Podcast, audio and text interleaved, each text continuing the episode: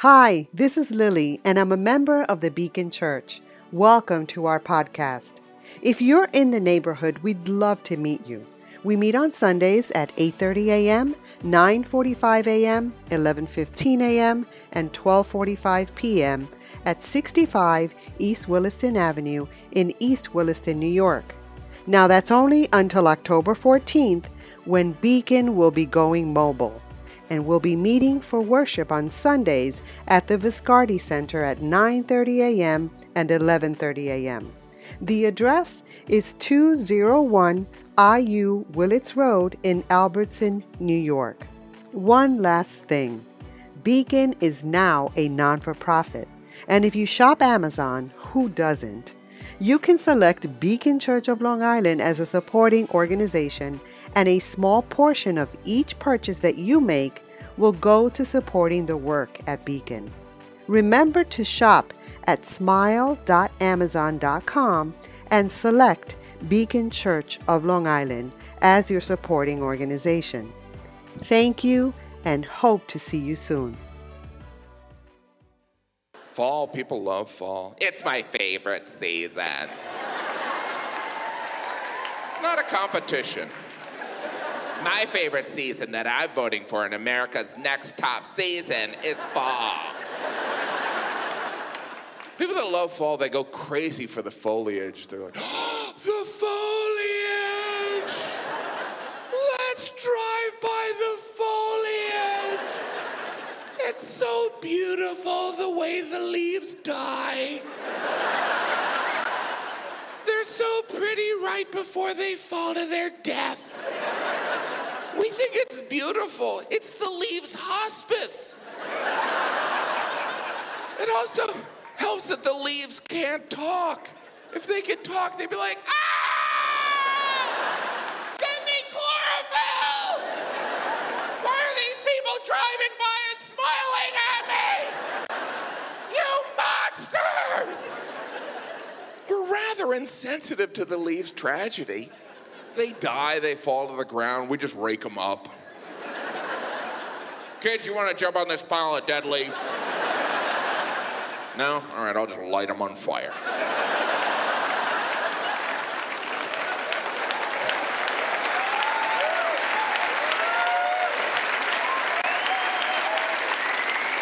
the poor leaves, you know, all they know is spring and summer. And then in October, they're like, where's everyone going? Early in November, you always see a couple leaves hanging on. They're like, I'm gonna make it. I'm gonna make it through winter. Me and my buddy Carl, right, Carl? Carl. the pine trees, they must resent the attention the leaves get. Stupid leaves. Everyone's driving by looking at the pretty leaves. I didn't bother to get to know them. After a couple months, they're dead.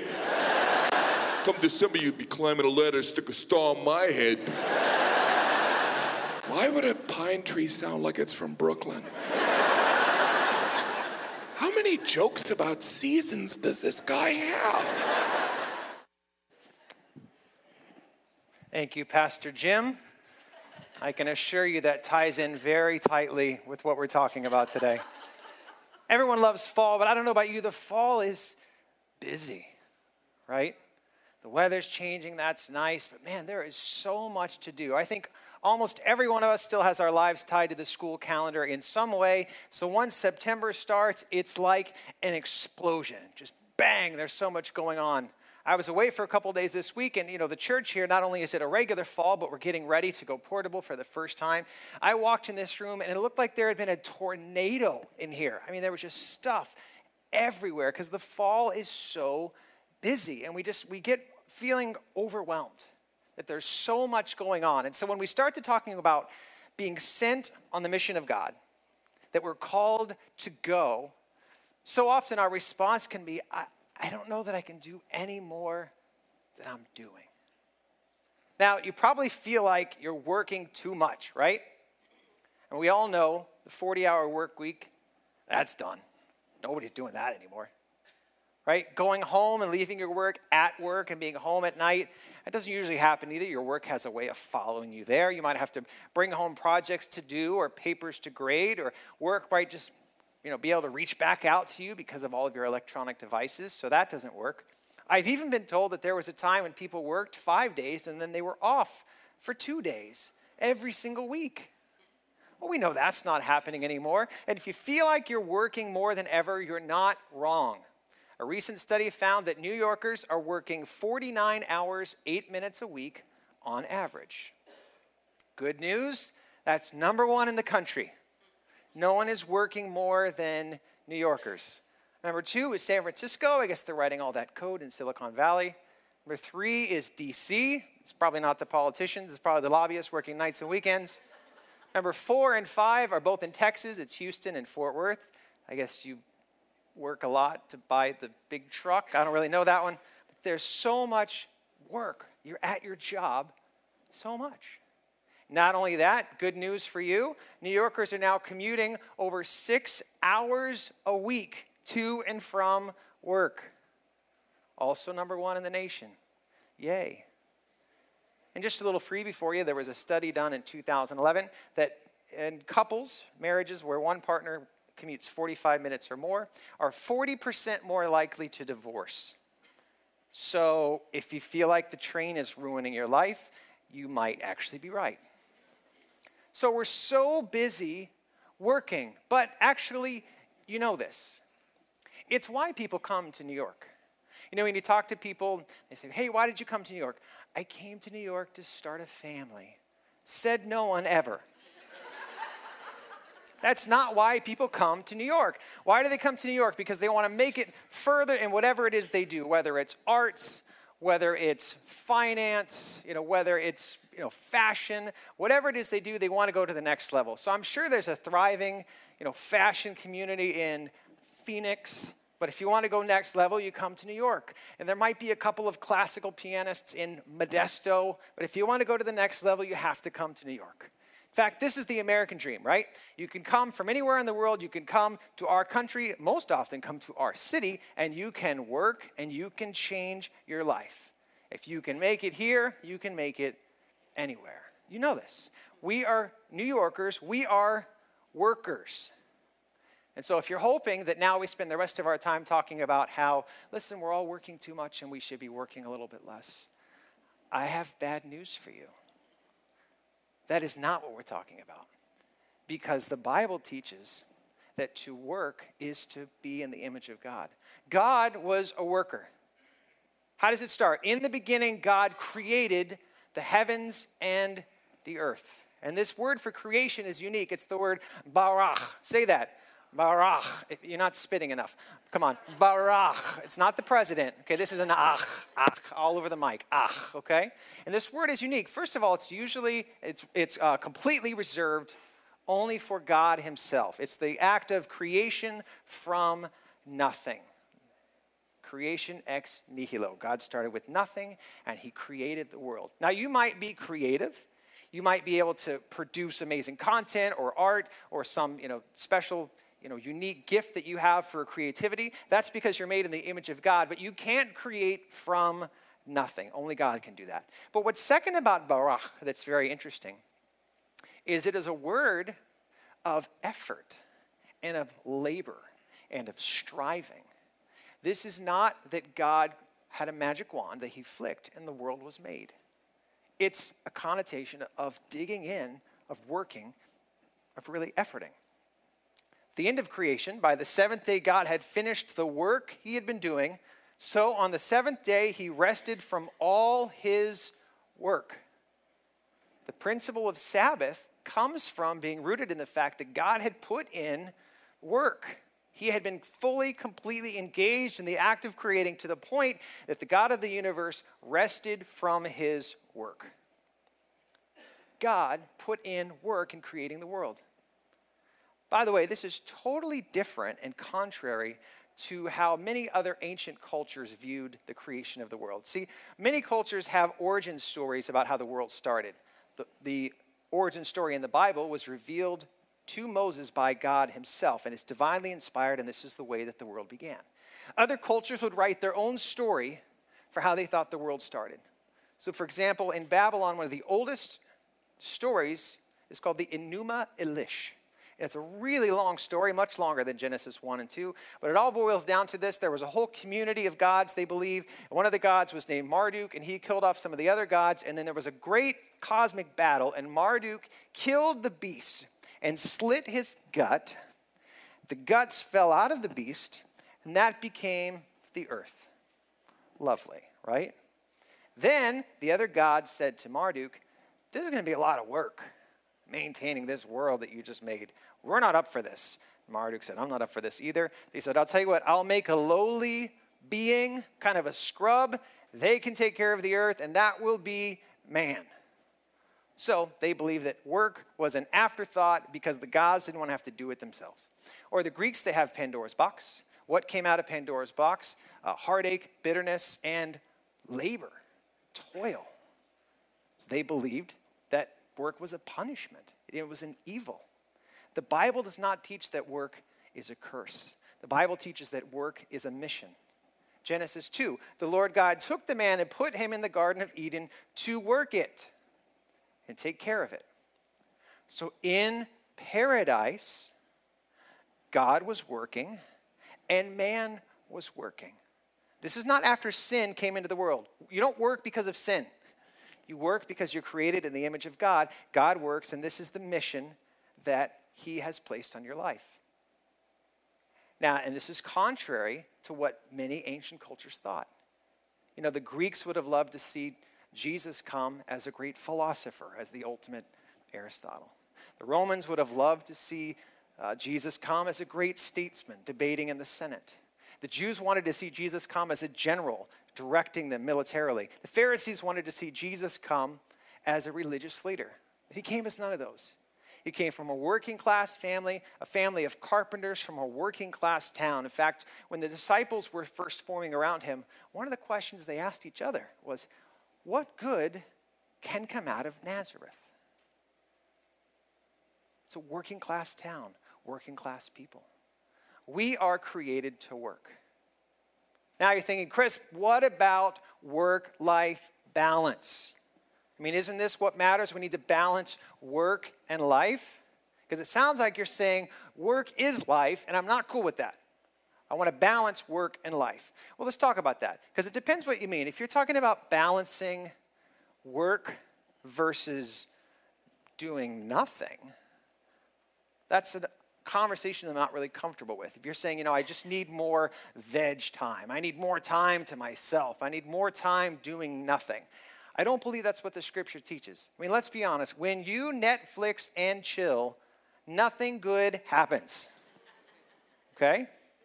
Now, if you're talking about, hey, I want to learn how to balance my job and my family, the work I'm putting in at my job and the work I'm putting in with my family, that's a conversation that I want to have. If you're saying, listen, I want to talk about balancing the work I'm putting in at my desk versus the work I'm putting in at the gym, working out, yes, I like that very much. I want to balance the time I spend working in my cubicle versus the time that I spend outside working in nature. Yes, that's a balance I'd like to talk about. See, there is a balance, but it's not work versus life.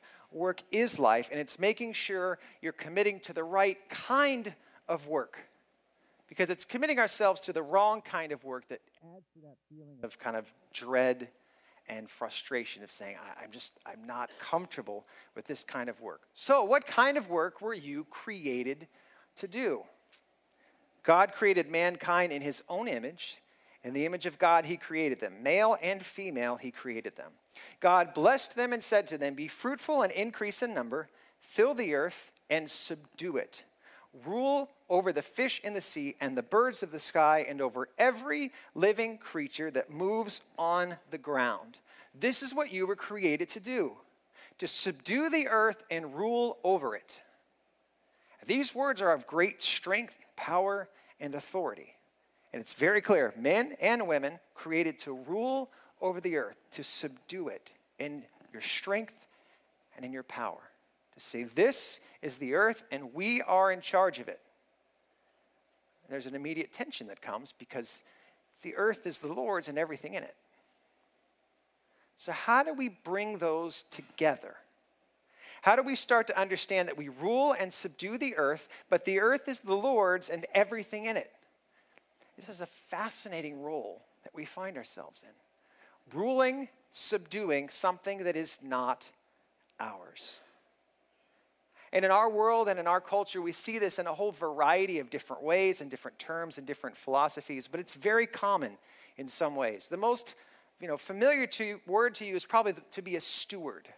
A steward is almost like a, a, butler, someone who oversees a house. And as they oversee the house, they take care of all of the affairs that the house needs in order to be run properly. They don't own the house, but they oversee the house and they care for the house. Or from a financial perspective, you might be a trustee. That you are ruling and subduing the finances of someone else. They're not your own, but you're in charge of administrating them and leading them. You might be the trustee of an estate. So someone has died, and there's some money that's left, and their wishes direct it to be used in a certain way. A trustee, or sometimes a group of trustees, will ensure that the money is used according to the wishes by which it was established. Right? Or a conservancy is the same type of idea. Central Park has a conservancy, a group of people who care for the park, who are in charge of the park, who make sure the park is used properly, that it's well cared for, that it's looked over, but they don't own the park. It's not theirs. In fact, their mission is to make sure that nobody ever owns the park, but they're making sure that the park is forever preserved and cared for. So trustee, steward, you know, conservator, a trust, and executor, all these words are similar. And so for us, we're going to pull them all together under that heading that we call stewardship. That's the most common term that you'll hear in the church for this type of role that we're called to play. And I think there's a tension that starts to come up in us because as we are raised especially in our world you know you can be all that you can be you know be the best version of yourself we start to ask what if i don't want to oversee someone else's property? What if that's not the role that i want? I mean what if in downton abbey i don't want to live downstairs i want to live upstairs and there's a tension that starts to come in because we're not always convinced that we're overseeing someone else's property.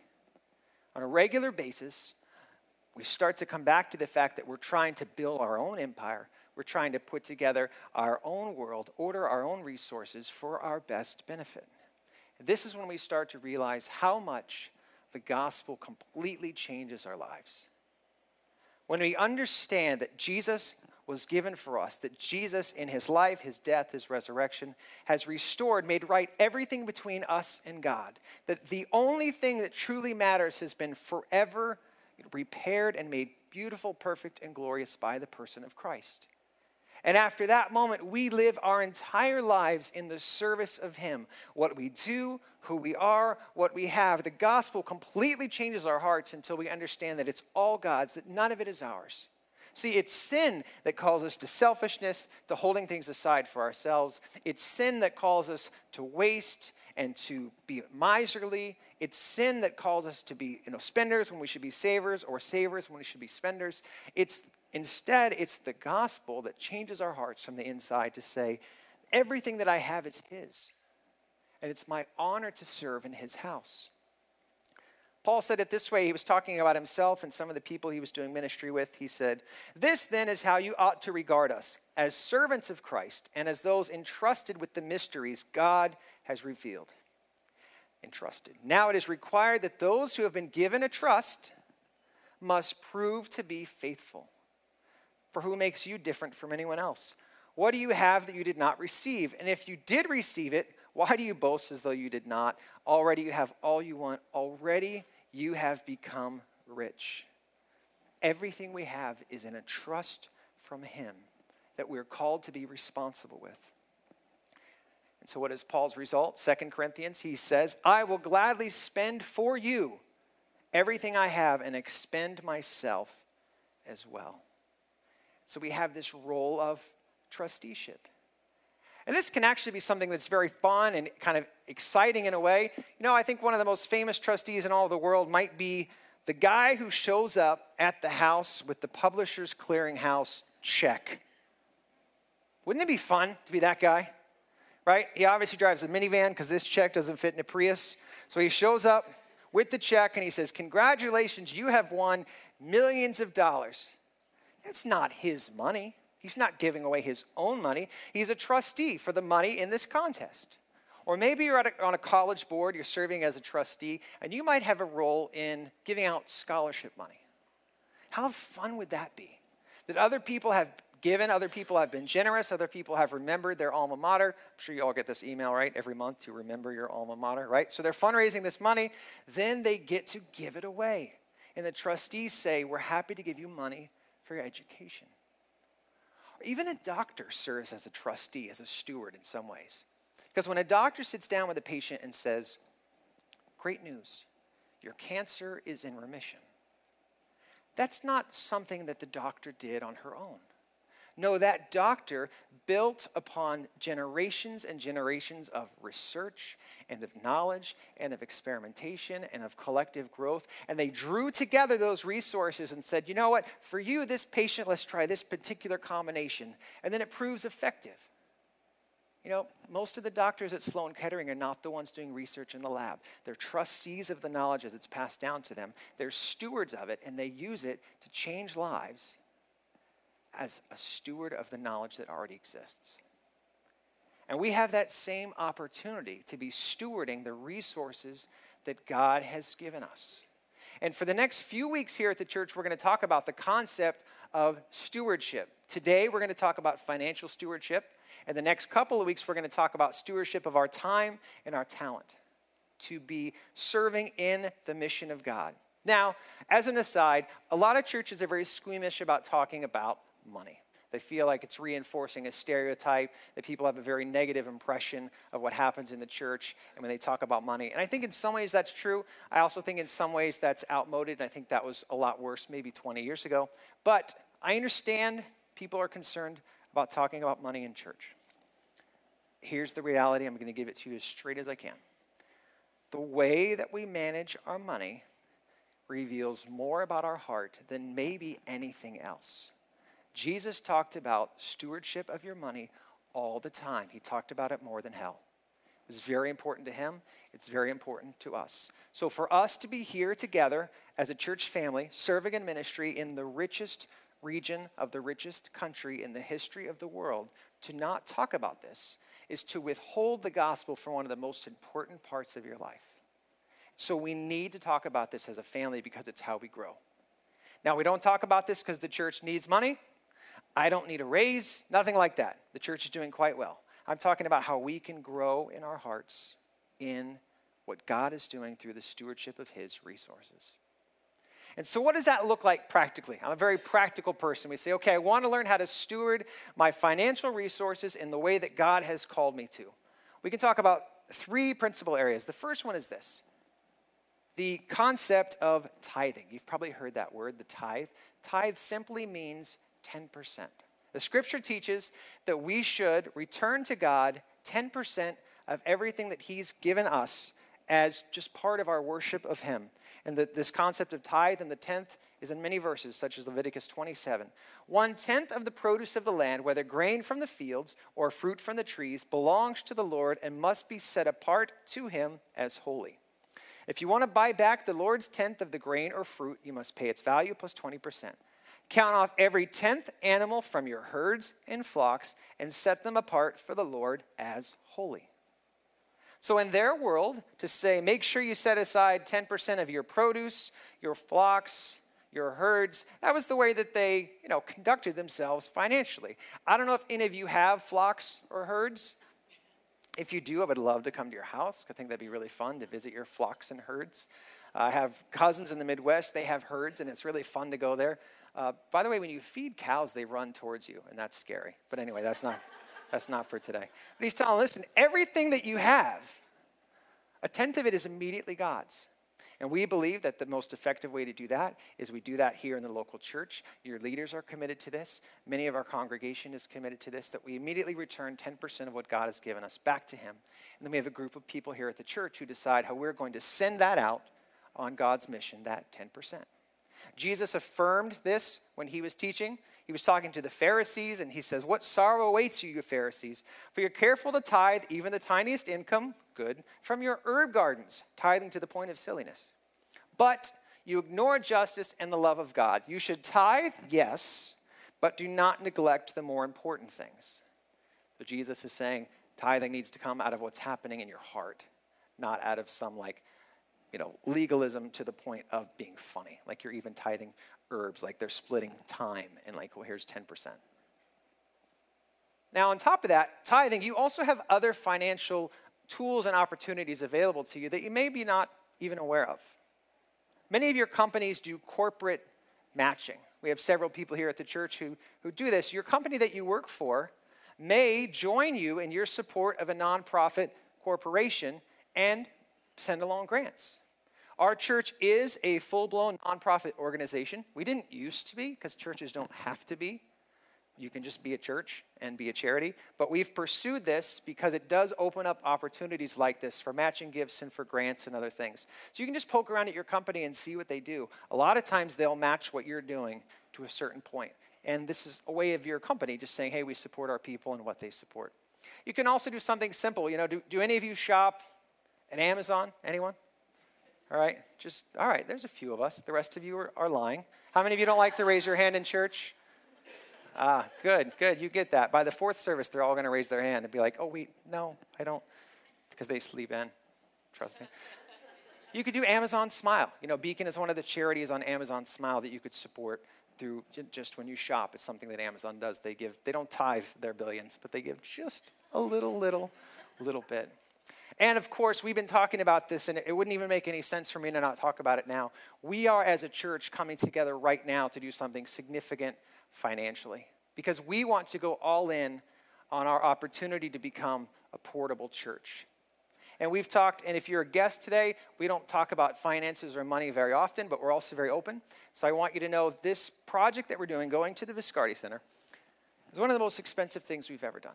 The startup costs alone are what we would normally spend over about five months. And we'd spend it all pretty much in the last 10 days. Our ministry leadership team is very excited when they get their financial reports. We have the money to do this already. We could just pull it from savings and we could just use it. The reason that as a leadership community we don't want to do that is that will hinder our opportunity down the road to pursue uh, purchasing property, which is still a long-term goal. And so if we pull a bunch of money out now, we will, you know, we will in the short term be more comfortable and in the long term we will come up short. So we would love to, as a church, come together and through stewarding God's resources, fund as much of this project as is possible. I don't say this to put pressure on you. There's no special offering at the end of this service or anything like that. Just something that I want you to think about and pray about how God might be calling you to steward his resources in the pursuit of what's happening right now with this portable church project. Because if we come together if we go all in, not just in serving and working, but also giving, there's, there, there's a germination there that happens. And you will find consistently in your discipleship that as you invest in growth, as you invest in, in your faith, you will see return in that. Years ago, when we were first starting out, we were, I don't know, we were kind of punks back then. We did this thing. We did a tithing challenge. We told people, listen, if you will tithe for 90 days, if at the end of 90 days you come in and you say, well, that was a disaster, God didn't use that in my life, we told them, hey, if you tithe for the 90 days and you wished you were not a tither, we'll just we'll give it all back to you, no questions asked. And people to this day have told us how that changed their perspective on resources and on finances in a way, and they, they grew in that moment in a way that they never gave back. And we have that same opportunity now as we come together and we choose to pursue stewardship on the behalf of what God is doing in our hearts. So I'm going to ask the band to come up and we're going to sing together. But as we do that, I have one more thought. I've been reading, and Robert has too, this book by Mark Batterson called All In. And Batterson says something in there that when I first read it, it frustrated me. But I couldn't let it go, and the more I thought about it, the more I think that he might be right. Batterson says when it comes to stewardship, there is no such thing as sacrifice.